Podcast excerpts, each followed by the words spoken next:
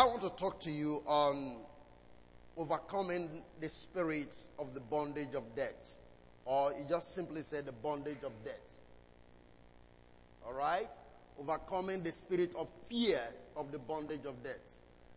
You see, think about it this way. I was even trying to ask my wife. In my community, there are things you call AVB. I think my uncle should be able to understand that very well. People go to this traditional herbalists and they make medicines. Is that alright? And uh, they tie it up on the roof of their building. And as long as that thing is there, they won't die. So man have a way of holding back their lives. Amen.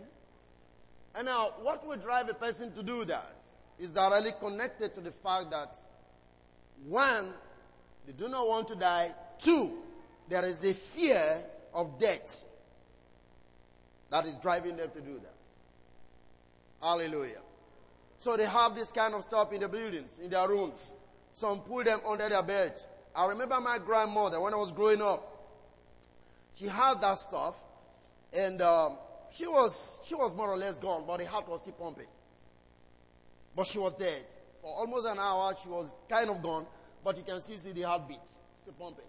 And then my dad was supposed to be the youngest boy in the family, but he was taking care of her. And then she, he was not thinking. I said, no, it's like this woman had this stuff. And then he climbed up. I was watching my dad climb up and cut off one little thing. And as soon as that thing get out of the roof, the heartbeat stopped. So, well, uh, to the medical world, I think is the is the kind of machine that they give to people to sustain them. yeah, that's what they do in the medical world. Sciences, is that not true? They put machine in your system. You are not there. Your heart is still pumping, still hoping that you're going to come out. And so, even in traditional way, they have all of this. But the point I'm raising is this. There is one reason why man can go that far. He is afraid of death. Is that all right? Good. But I want to make you understand that you don't need to do that or get a machine to fulfill your days. Praise the living God. And if you must die at all, if you must go the way of the man of the arts, not the way God has ordained, because God ultimately has ordained that we go by translation. We don't need to go through the arts. Are you still there with me? There is a, a going through the art and there is a going through translation, like Enoch, like Elijah. I mean Elijah. Hallelujah. These people didn't see natural death. So natural death is not the ultimate. Natural death is not what God ordained. Natural death is part of the state of the fallen man. There is a process by which you can move into glory without passing through the grave. You don't need to go buy a gasket because you are rich. If you understand who God is, put the money into God's kingdom, get ready for translation. Hallelujah. Are you there with me? So instead of preparing with a coffin, let me show you how best you can prepare and move out of this world. Okay. Now, I would like us to read the book of Hebrews chapter number 2. Hebrews 2. So that I make you see the very foundation of the reason why people do what they do. Now, one of the reasons you see a lot of people migrate from church to church, from prophet to prophet, they are all afraid they don't want to die. Are you still there with me? Instead of staying with the world, they go to places, they want to get prophecies, they want people to tell them what is going to happen. And even some of us who believe as children of God, our health is still disturbed because of what you call witches and wizards. Now tell me, why do you think people go to join occult societies? They don't want to die. Are you still there with me? That's why they go join them. Two major reasons why people join occult clubs or societies, they want to have money and they want to live long. Am I right? That's the only reason they go do that. And for those who are in the household of faith, they run from pillar to post. Why are they doing that? They want to be preserved. They want protection. They want, they think the prophet can prophesy a word and that word is going to protect them. So they look for prophets that are going to see vision for them and tell them about who is going to kill them and what to do not to die. But this thing is simple. You don't have to be driven by the spirit of the fear of death. That is serving the spirit of bondage. And to be bonded means you are in slavery to a particular spirit. And God intends you to live a life of freedom because Jesus paid the price. And the Bible says here that the Lord says free is free indeed. You are not just free from anything, you are free from even the, the works of men, the attacks of men, the imaginations of men, the thoughts of people. You are free from them. He can preserve and protect you and he can cause you to fulfill your days. Can I hear an amen to that? Hebrews number 2, verse 14. For as much then as the children are partakers of flesh and blood, talking about Jesus, he also himself likewise took part of the same, that through that he might destroy him that had the power of death, and that is who? The devil. Verse 15. And deliver them, who through what? Fear of death, were all their lifetime subject to what? To bondage. Can you get that? It means men continually in their life are slaves to a certain spirit, and among them is the spirit of fear, of death. God said they are subject. When you use the word subject means you are under.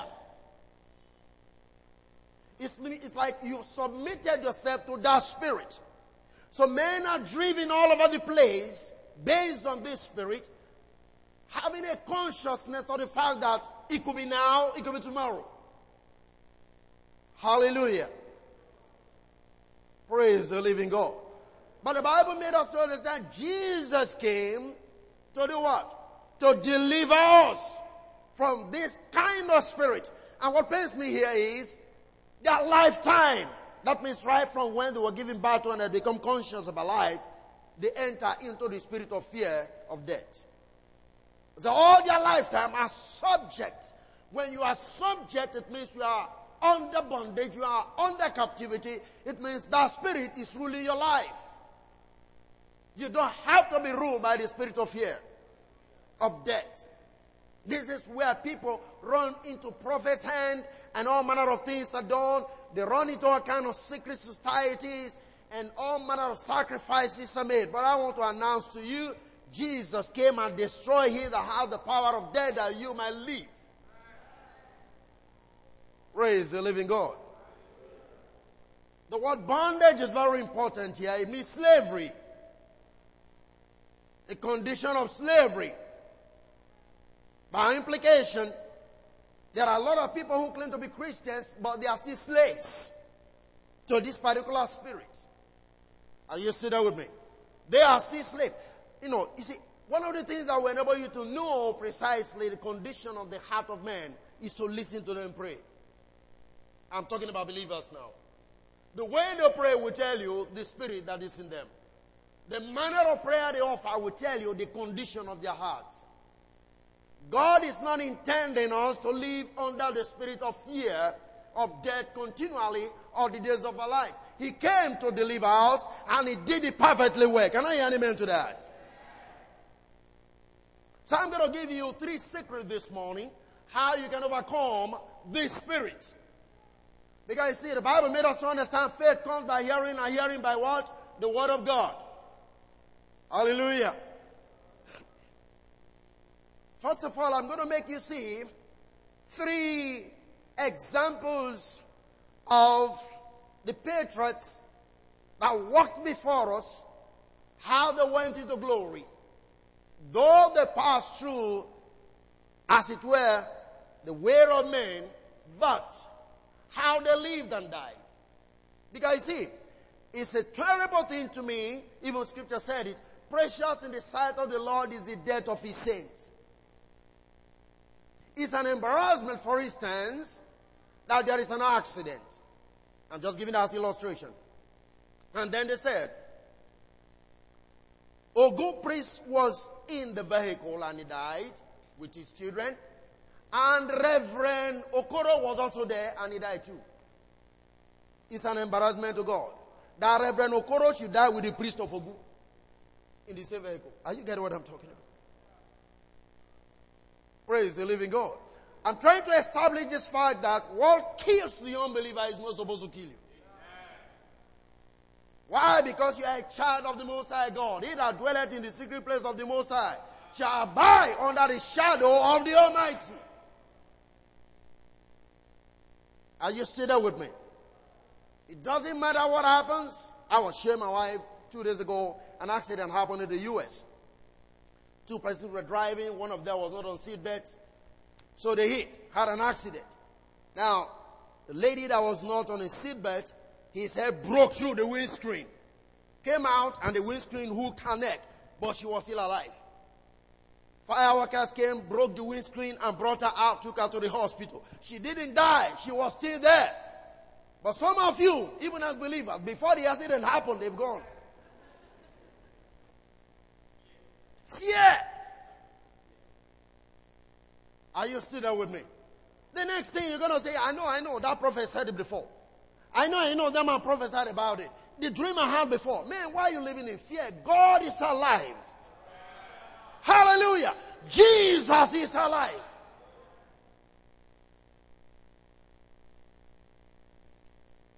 So even if your, your canoe capsizes, you will still come out. Are you sitting with me? I mean, I mean what I'm saying.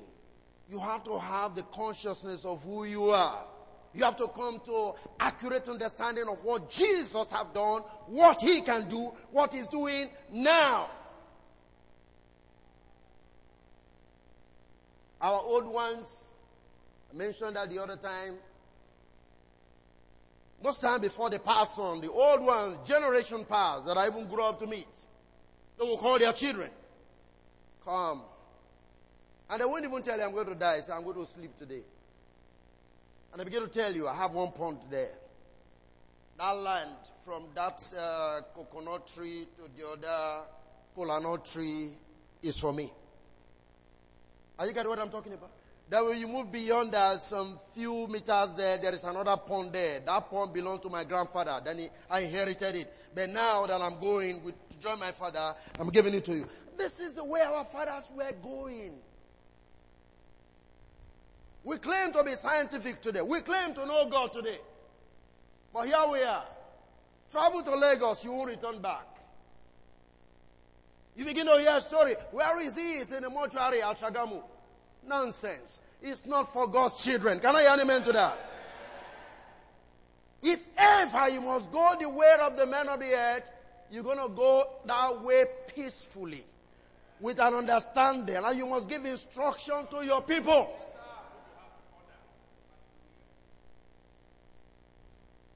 I'm going to give you an example of men that died in the Bible. The way I think God intends people to go. But then you are not just going to die halfway in your journey in life because you are here for something, you are here for a purpose. Praise the living God.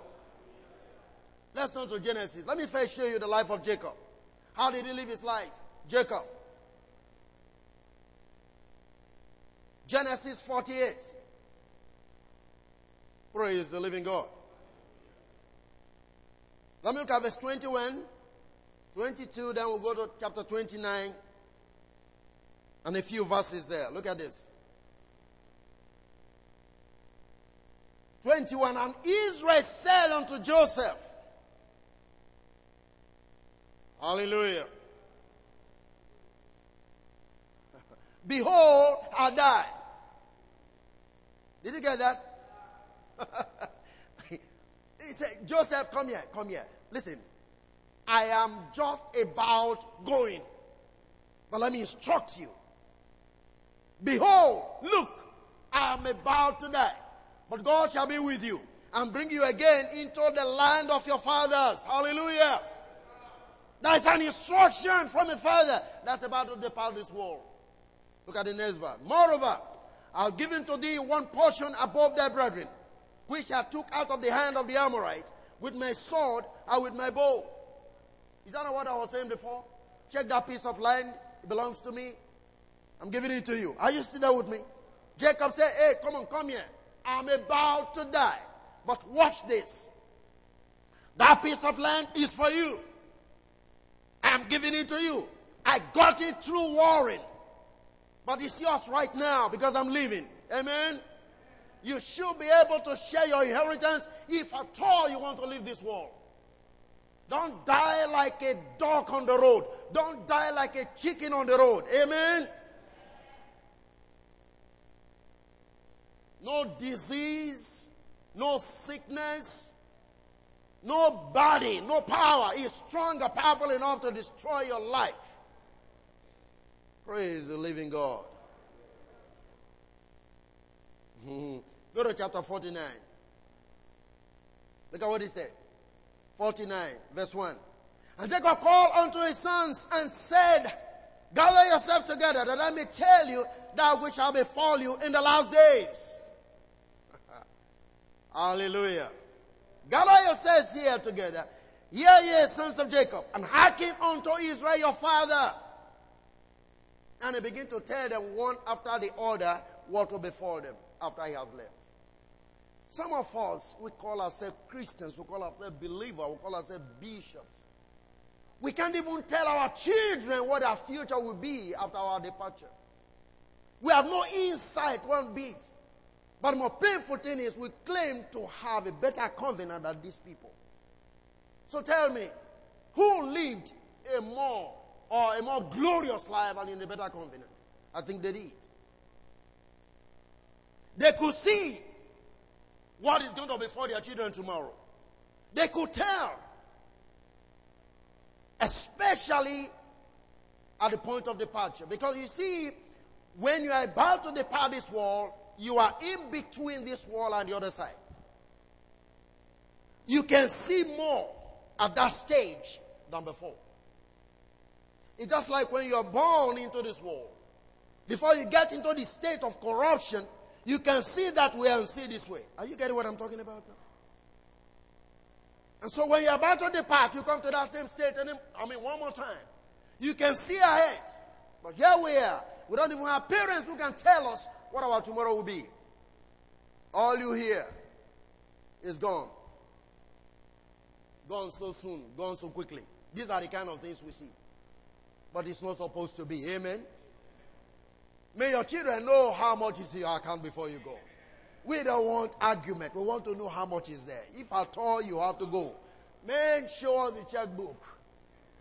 Praise the living God. Am I talking to somebody? We want to see how many bank accounts you are keeping. All right? Zenith, First Bank, UBA. Let's know how much is in each of these accounts. We want to know. Don't take them along with you. They belong to us. Hallelujah. All your properties, the ones you bought in London, let's know the street where they are. Now you kept from us before. We want to know now. so here we are. Come and let me tell you, each and every one of you, how your life is going to be by the time I leave this world. That's a dying man. Now go, go to verse 33. Go to verse 33. Hallelujah. To me, this is challenging. Verse 33. Are you there with me? Look at the Bible. And when Jacob had made an end of commanding his sons, he gathered up his feet into the bed and yielded the ghost and was gathered unto his people. Can you follow the process? Here is a man that wants to die. And he began to give instruction. By the time he finished instruction, he didn't say, help me. Oh my. At the point of death, the man still have energy to position himself. Yeah, we are dying. Even before you start dying, people will be putting pap in your mouth, helping you, doing all manner of things. Are you getting what I'm talking about? But here is Jacob. The Bible says, "Get out his feet. He still have energy to move his feet. We are not even 60. Arthritis is killing us. May God help his people. as old as he was. I'm not talking about, listen, this man wants to go, he could still help himself. Bible says he gathered his feet onto his bed. That means he brought his feet out before. We are not told they assisted him.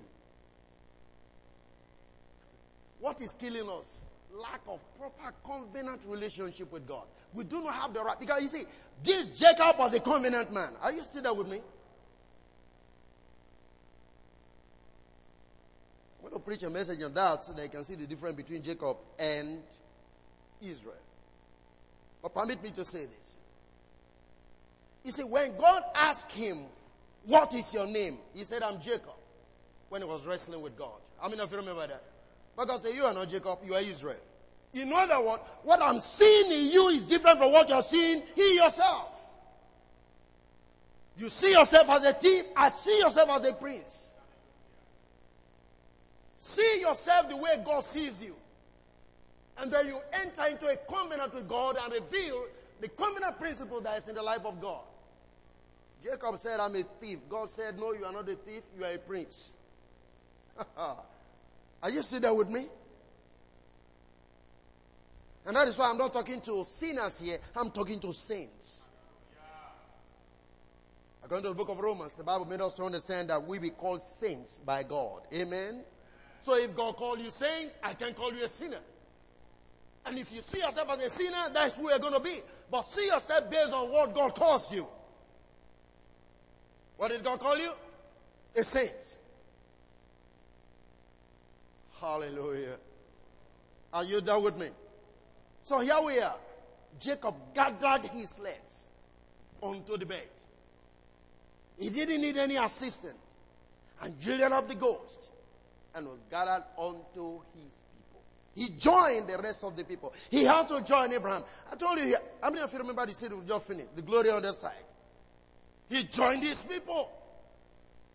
They want to take him to the grave. He gathered up himself and he was gathered unto his people. In other words, he joined fellowship with Abraham and Isaac. Are you still with me? And so shall he be with any one of us. If you must go, you should go in the way of the Lord. Be strong until the end of your days. Praise the living God. Or in a story of a lady in India, just gave birth, I think 75 years old now. Gave birth. Through IV, whatever you call it. And he was saying, man, I'm not going to die now. Why should I die? My daughter is not yet married until I give my daughter out in marriage, I won't die. Oh my, I love that. What is keeping you? you don't even know anything yet about life. What is sustaining you? The thoughts of death are terrorizing you. That is why death is taking over your body. Hallelujah. But you must say, no, I'm not going to die. My daughter is just yet alive and she have not yet given. I mean, by the time I give her up in marriage, then I can die. I like that kind of faith. I like that kind of confession. Hallelujah. Praise the living God. Can I show you another patriarch in the Bible? Go to the book of Genesis 50.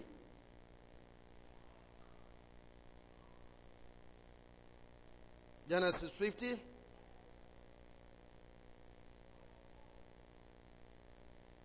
Let's just look at maybe uh, 25 here. Let me see. Uh, that's what I want. And Joseph took an oath of children of Israel, saying, God will surely visit you, and he shall carry my bones from hence. And Joseph died being 110 years old. And they embalmed him and was put in a coffin in Egypt. Now I want you to see that. He knew how he was going to die, and he knew where his bones should be taken to. Praise the living God. He called the children and spoke to them precisely. He gave instructions. That's my emphasis. Okay. Let me show you somebody about Moses. Come with me to the book of Moses. When I mean the book of Moses, Deuteronomy chapter 4. It's the book of Moses. Deuteronomy chapter 4. Let's look at that. Let me show you something here. Hallelujah. if there is something you must resist in your life, is to resist the thoughts of death continually anytime you're living or walking or sleeping. Resist the thoughts of death. Deuteronomy chapter 4. Are you there with me? Look at verse 21. Furthermore, the Lord was angry with me. Who is talking here? Moses. For your sakes.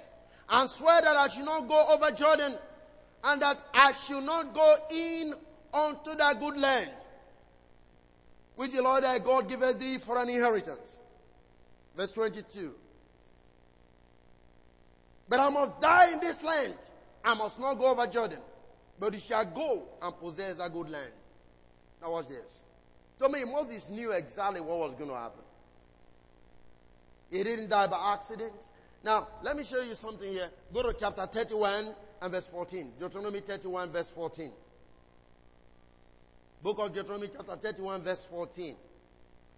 Look at what he says. And the Lord said unto Moses, Behold, thy days approacheth that thou must die. Call Joshua. Hallelujah. Praise the living God. Uh, can you see it then? Behold, thy days are approaching. Call Joshua and present thyself in the tabernacle of the congregation that I may give him a charge. Moses and Joshua went and presented themselves in the tabernacle of the congregation. Praise the living God. But what I want you to see there is, Moses was speaking to the people and say, hey, come on, listen to me. God have already told me I'm not going to enter the promised land. So he knew. Besides, he said, looking, it is about time for you to die. You get a replacement. So it means it was a conversation between Moses and who? And God. He didn't die by accident. He didn't die untimely. He didn't die before his time. If Moses went through that, if Jacob went through that, if Joseph experienced that, why are Christians dying the way they are dying? Something must be wrong, either in our belief or in our conviction. Praise the living God. This was a dialogue between Moses and God. Now, until you hear God tell you this, don't accept any other spirit. Are you still there with me? Even if a prophet tells you, no, no, no, no, no, confirm that from God. Because death is not a gift. Come on, are you hearing what I'm talking about? It's not one among the gift of the Spirit. Is part, scripture refers to death as what? An enemy. So God is not going to give you this gift. So even no matter who comes to give you a word of prophecy that you are going to die, reject it and renounce it right there. It is not the person that it must be you. Is it not you that said you want to die? Let God speak to you. I love what somebody said in a meeting. And I think to me it's very important. But that has to do with the issue of a calling. The brother came to him and said, God is calling you to ministry and God is calling you to be a prophet. And the man said, okay, fine, that's good. But I'm just wondering why God is afraid of me, that he have to come to you without talking to me. I'm the one that is calling. If God is calling me, he should talk to me. Is he afraid of me? Why would God bypass me, who is calling, and talk to you? To come tell me that he's calling me to be a prophet. If he must call me to be a prophet, let him talk to me. That's the beginning of being a prophet. Let me hear God for myself. So if anybody comes announcing that you are going to die tomorrow, throw it down there, walk away. Trusting God and giving thanks and praise to God that there are more days for you. Amen. Amen. Hallelujah. So here is Moses saying, no, no, no. God told me, Joshua, I know you better come and stand and take my place. He was going to die, but with a replacement. Hallelujah. Now I'm going to give you the three secrets now on how you can stay through life and have conviction and know absolutely that you're not going to die before your time. Hallelujah. Secret number one. Second Timothy chapter 4.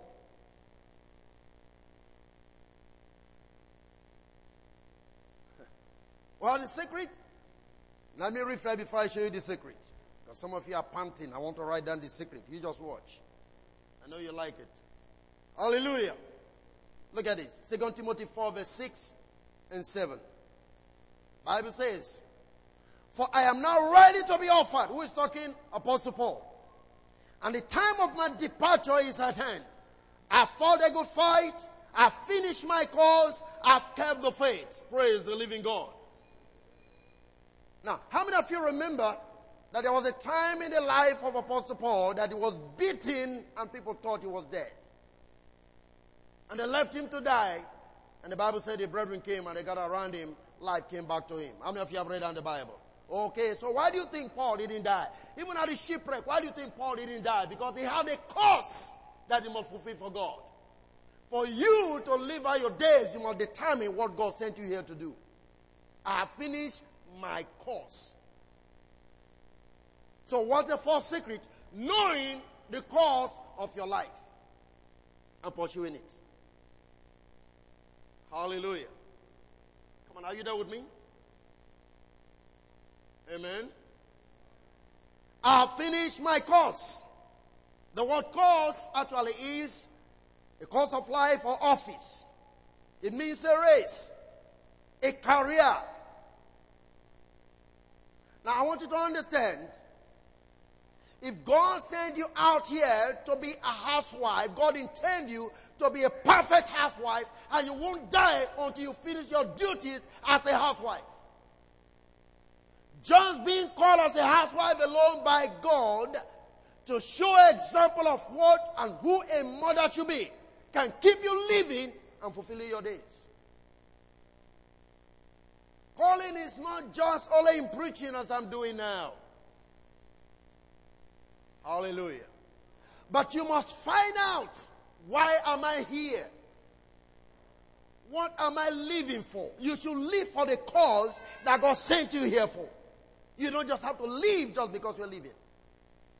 Paul will not die because he was living for a cause.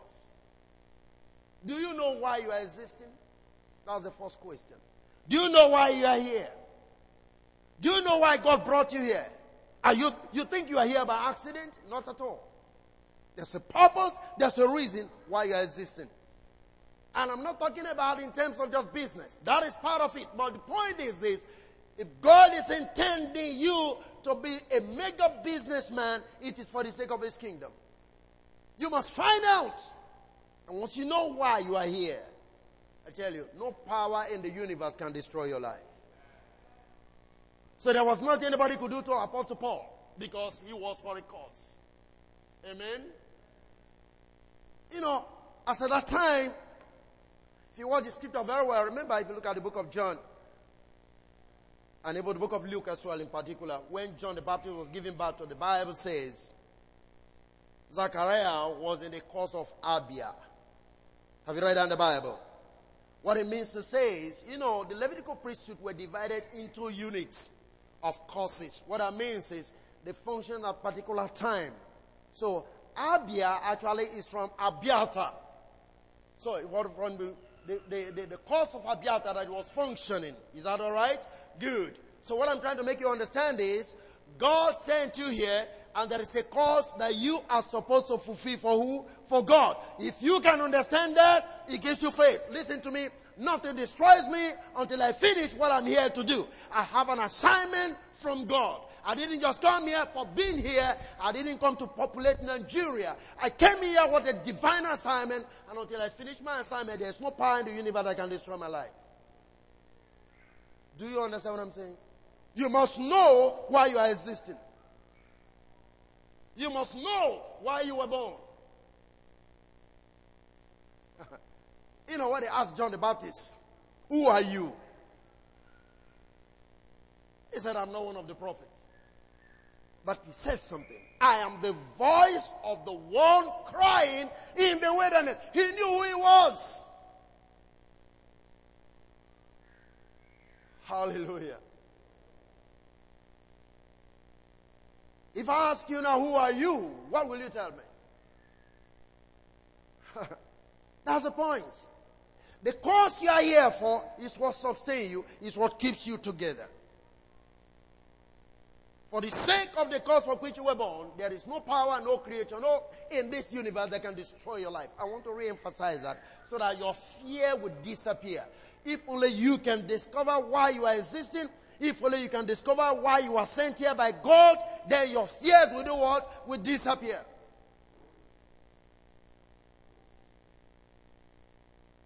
You know, when Paul was to move, I think to Macedonia, or whatever, Jerusalem, and all of that, they were telling him, don't go. The Spirit said, the men that have this belt, this is where they're going to treat him. He said, man, why are you breaking my heart? You're just trying to cause fears into my spirit. I'm not only ready to be bound, I'm even ready to be offered. Paul was not afraid of death because he knew he was not going to die before his time. Why? He has a cause. Hallelujah. Jesus could not be killed until he fulfilled why he was sent here. He said, I lay down my life and I take it again. This power has God given unto me. Praise the living God. Until you find out why you are existing, the fear of death cannot depart from your life. But if you know you are here to fulfill divine assignment, then you can be sure that there is no power that can come and destroy you until you finish why you are here. There is a cause for every one of us. Amen, somebody? you need to ask God, Father, why am I here? I told the church several times now, before I step into ministry, I ask the Lord, what are you calling me for? It's not a matter of pastor, pastor. No, sir. And God is faithful. If you ask Him, you're going to find. He said, knock, it shall be open. Amen. Ask and you shall find. And God personally spoke to me. I told the church here, I know exactly why I'm existing.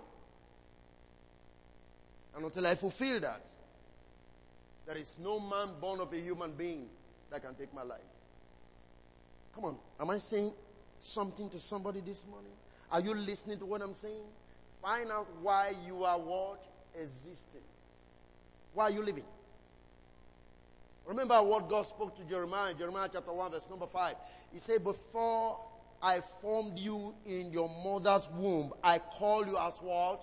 A prophet. Before I formed you in your mother's womb. I was bringing you from the spirit dimension that you may be a prophet. So you didn't just come here because your mother and your father met. And then something formed and nine months and then one baby come and begin to cry and, and then they give the person breast milk. And you think that is life? That is just a mold with which you are going to express who you are. The prophet in Isaiah was not the human form. It was the spirit in, I mean, in, uh, in Jeremiah. That was the prophet. Amen. You are here carrying an identity. And until you discover that, you will not fulfill your destiny. Are you still there with me? You didn't just come here for anything. You didn't just come here to increase the population of this city. No, no, no. No, when Nigeria county census, then they include you to make you how many millions? To make the giant of Africa. That is not why you are existing. You were not born the way you were born in your community for the sake of being born in your community. There is a reason. Until you find out why you are born and stay in the course without deviating, stay in the course without moving out. Anything can pluck you up on the road. Hallelujah. Praise the living God. Let's go to the book of Second Peter. Let me show you another example. That is Apostle Paul. He stayed on the course. Another thing that can take away the spirit of fear from your life and make you to overcome the power of death before your time is what I'm about to show you. Second Peter chapter 1. Look at verse 13. Hallelujah. And he said, Yea, Peter speaking. I think it means as long as I'm in this tabernacle to stir you up by the putting you in remembrance, knowing that shortly I must put off this my tabernacle. Glory. Even as our Lord Jesus Christ has showed me. Are we together? Are you seeing it? Let me, let me remind you of something. Peter speaking to the people. Let me put you remember on some things. Because I know very shortly I'm going to drop this tabernacle. I'm going to, I'm going to, it's like, I'm going to, how do I put it now? You know how snakes change their skin? Come on, is anybody with me? And then they renew their youth, as it were. I am about to get off this my tabernacle. I'm going to, I'm about to undress to move on into another dimension. But before I do that, let me show you some things. And I'm not just doing that, God showed me. In other words, it was an interaction between man and God to know when to leave and when not to leave. And I'm going to show you how this revelation knowledge, how this word of knowledge from the Lord Jesus Christ can preserve you if you truly know that God has you here for a purpose and there is no way anybody can take you out of this life until you fulfill what He has sent you here for to do. Amen. Look at this. Verse 15. Moreover, we endeavor that you may be able after my disease to have these things always what? In remembrance. Now let me show you how this thing works. God spoke to him, but let me show you how this thing worked. A little bit. Uh, I think, let's first of all look at the book of Acts. Hallelujah. But you know, if you, you can go to the book of, I think, um, John 21 2, 18 to 19. There's a strong scripture there that you can read on this particular thing. And that's very important. I think John 21, 18 to 19. You know, Peter was with Jesus and Jesus told him, he said, now that you are young. Are you there with me? You can guide yourself, you can walk whichever way you want. He said, but the time is coming when you shall be old. Are you still there with me? And you have need for someone to do what? To assist you. Now, that word is what God, I mean, what made Peter to be strong. Let, let me show you what happened in the book of Acts chapter 12. Well, read that for yourself in the book of John chapter 21, 18 to 19. Go to the book of Acts chapter 12. Let's look at verse 3. Now, this is Herod. Herod picked James picked Peter. And then they killed James. And then the Bible tells us in verse 3 of Acts chapter 12. And because he saw he pleased the Jews, that's after killing James, he proceeded further to take Peter also. Then were the days of living bread. And when he has apprehended him, he put him in prison and delivered him to four quaternions soldiers to keep him, intending after Easter to bring him forth to the people. Hallelujah. Peter therefore was kept in prison, but prayer was made without ceasing of the church unto God for him.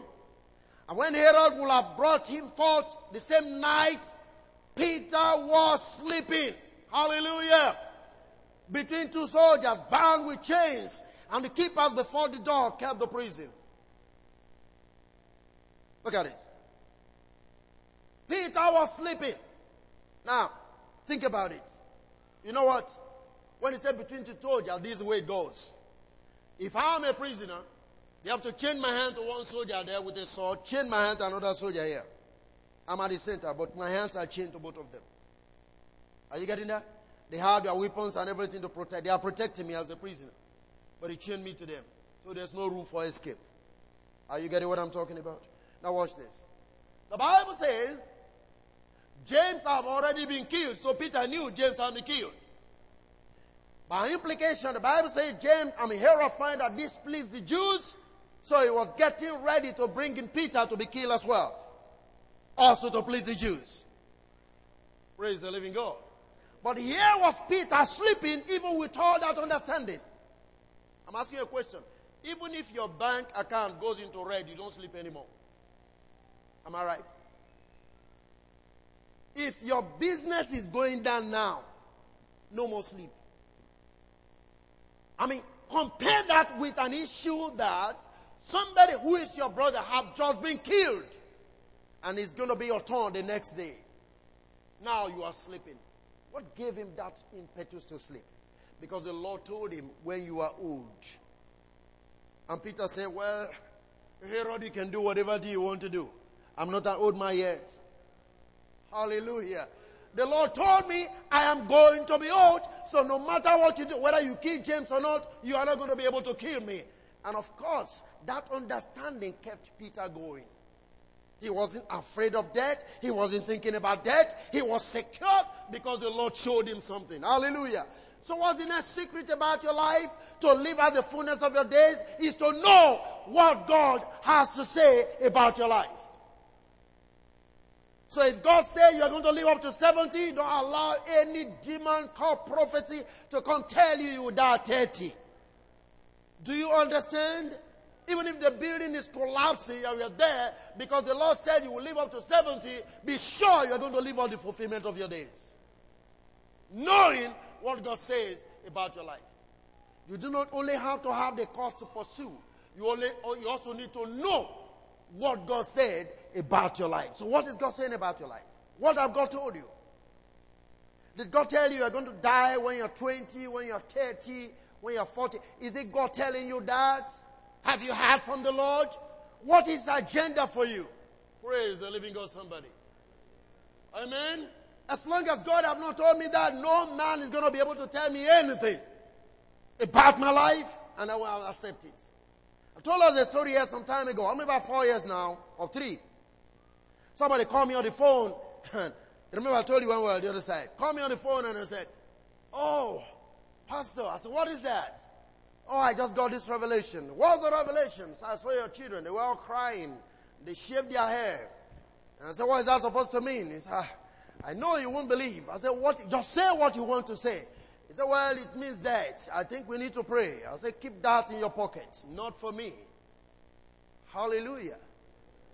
My children want to shave their hair is fashion. Nothing to do with my debt. Hallelujah. Are you getting what I'm talking about? They just want to change their form. They want to change their appearance. And nothing to, hey man, you didn't see well. And you know what? Three days to that time, God spoke to me, what is going to happen to me when I'm 60 years old? And then you're coming with a phone and saying, nah, it's not a vision. What vision did you see? Who gave you the vision?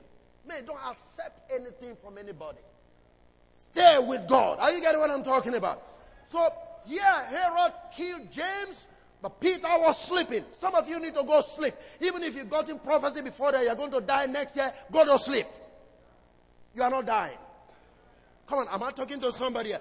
You are not dying. Go and sleep. Forget about all the intimidations. Forget about the voices that are coming to you. You are going to live to fulfill the days of your life. Hallelujah. Hear it from God and stay with God. That will take away the fear of the spirit of death from your life. Glory to God. You can't live under that bondage. People giving silly prophecies, calling you on the phone and telling you they see vision about you. You're going to die. You're not dying because God didn't bring you here to die. You must fulfill your cause. I mean, that cause alone is a chain to say that you, until you fulfill it, you are not going anywhere. I place you under a cause today. You won't die until you finish what God has for you. Are you hearing what I'm talking about? If I can bless you, I can curse you this way. And this is a good cause. You're not living here. Praise the living God. You will grow old that if you can't help yourself, we'll help you. You're not going anywhere. No demon is powerful enough to take your life. Can I hear an amen to that? Cast those fears out of your life. For fear has torment. Some of you have been tormented every day. From fear to anxiety, leading to all manner of sickness, psychosomatic problems that you're suffering because you have wrong understanding about life. But God is here to help you out. Amen. Right knowledge will deliver you. Praise the living God. You can't die before your time. Can I hear amen to that? That's why you don't have any need to go and join any court. so that they can give you some chimes and be doing some things for you so that you can live well. You can live like that. Jesus destroy he that have the power of death. So life is for you, not death. Praise the living God. Are you still with me? Now I'm going to show you one very simple one. Otherwise you say, Pastor, but I can't hear God. You hear God. I can't hear God. But this one you don't need to hear God to key into it. And I tell I'm giving you only three secrets today. Maybe some other time I can continue with that. But let me give you this one so that we can dedicate our twins. Eh? They're just looking at me. Their mother is worried. When are we going to do this? We are going to do it very soon. Praise God. Amen. Hallelujah. Are you there with me? Good. Let's look at Ephesians 6. It's a very simple one. Man, you need to live long, and there are simple things you can do. No power can touch you. There are things you just need to know, and once you came to them, man, life is sweet. Hallelujah. No demon have the power to take your life. Let me, let me tell you something. The demon knows you more than you know yourself. Are you there with me? The last time we had communion service here, you know, I had a funny experience. I will tell you, Maxwell. When I went to pick up the, the tables, here was this madman walking. You know, it's a lady. Just walking the street. And he looked at me. And I said, You this man. You this man. Pastor, Pastor. I, I, somebody I didn't know. A mad fellow. How did she know I'm a pastor? Are you getting what I'm talking about? I was telling my wife, why didn't you pray for her? I never had the signal to do so. Amen? I'm she was able to recognize me. I'm a pastor. Saturday, I was just packing the tables. And first of all, I said, you this man. And she was smiling, you this man. Pastor, pastor. Hallelujah.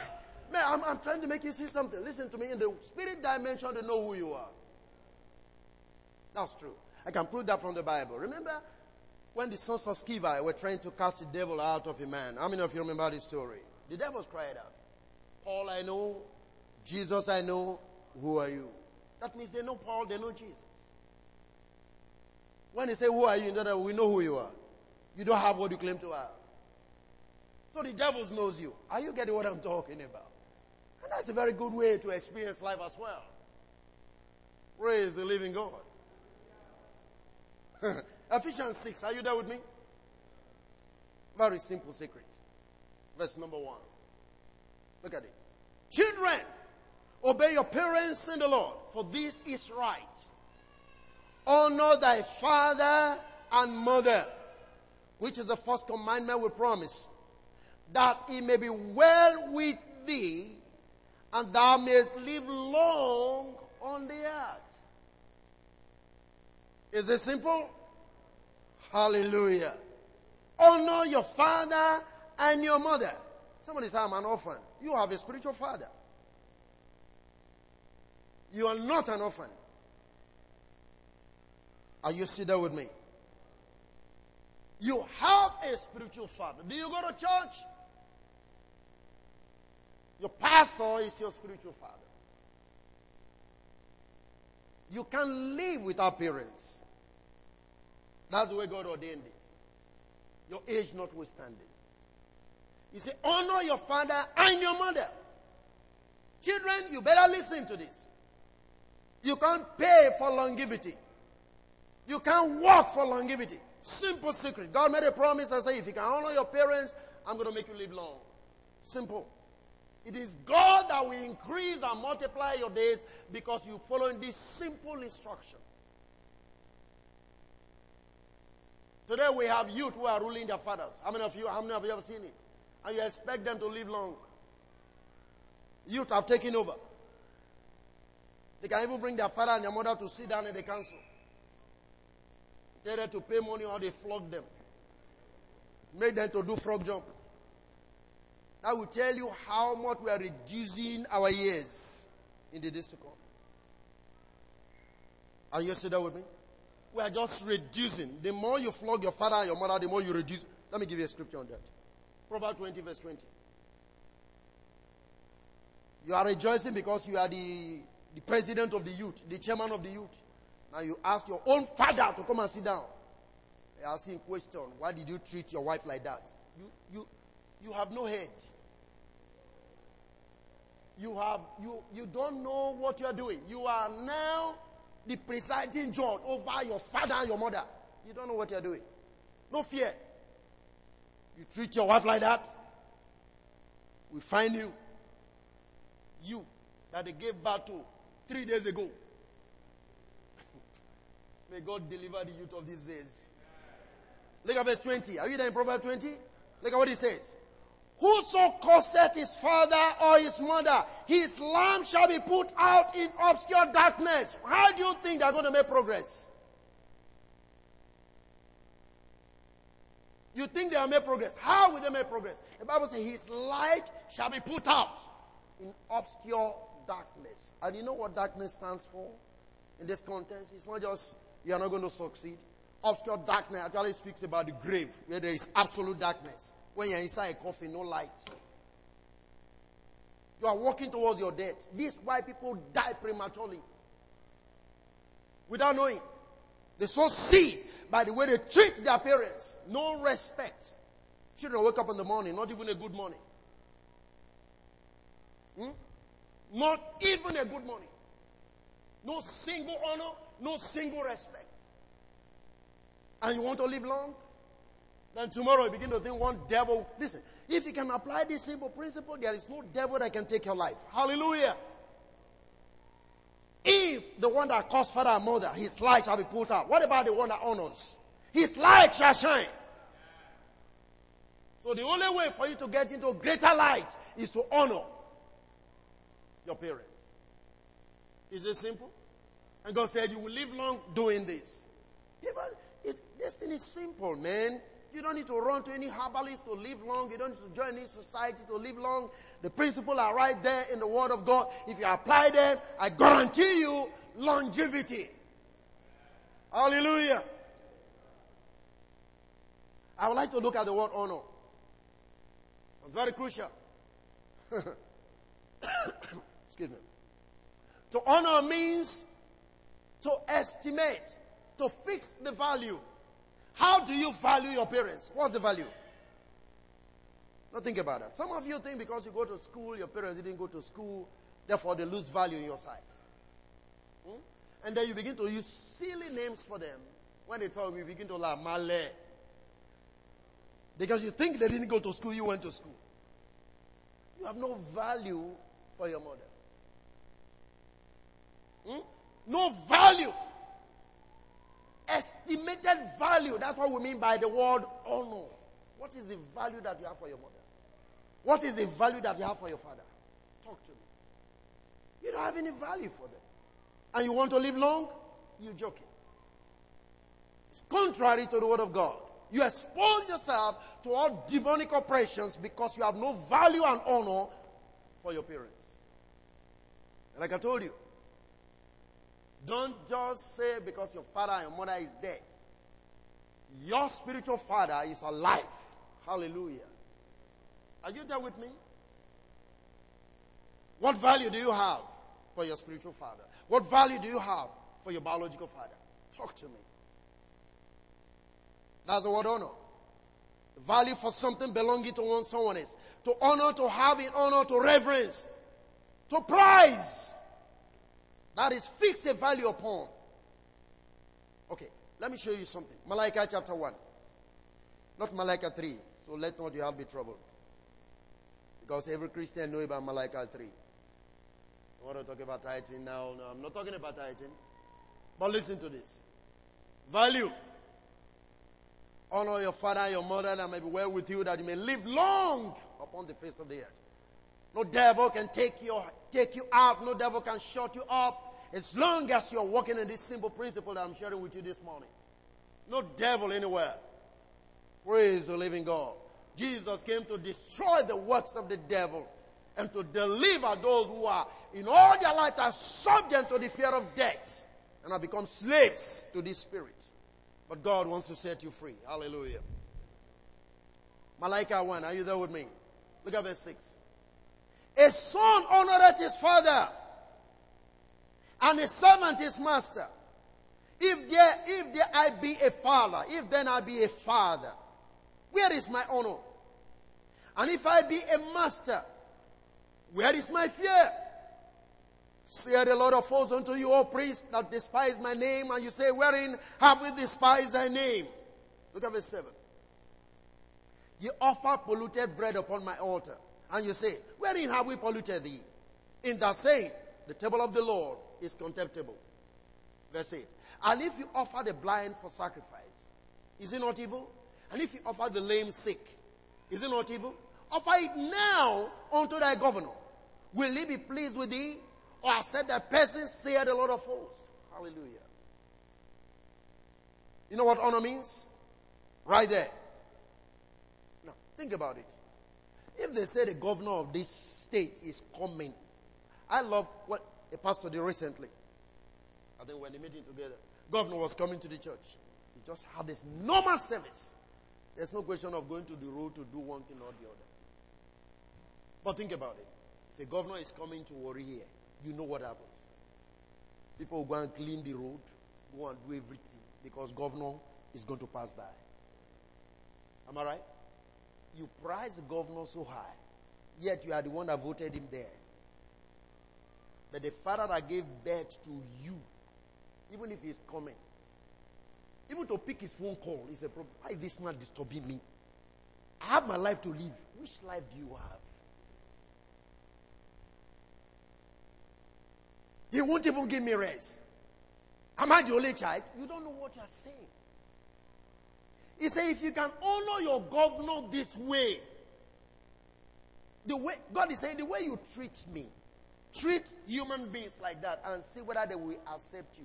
So if human beings will not accept you, how are you expecting myself, God, to do what? To accept you. What value do you have for your governors? And what value do you have for your father, your mother, your spiritual father? What is the value? Are they equal? That's the point. Honor your father and your mother. Hallelujah. Praise the living God. These things are very simple. It doesn't, it's not the volume of money you have. You may not have all the monies.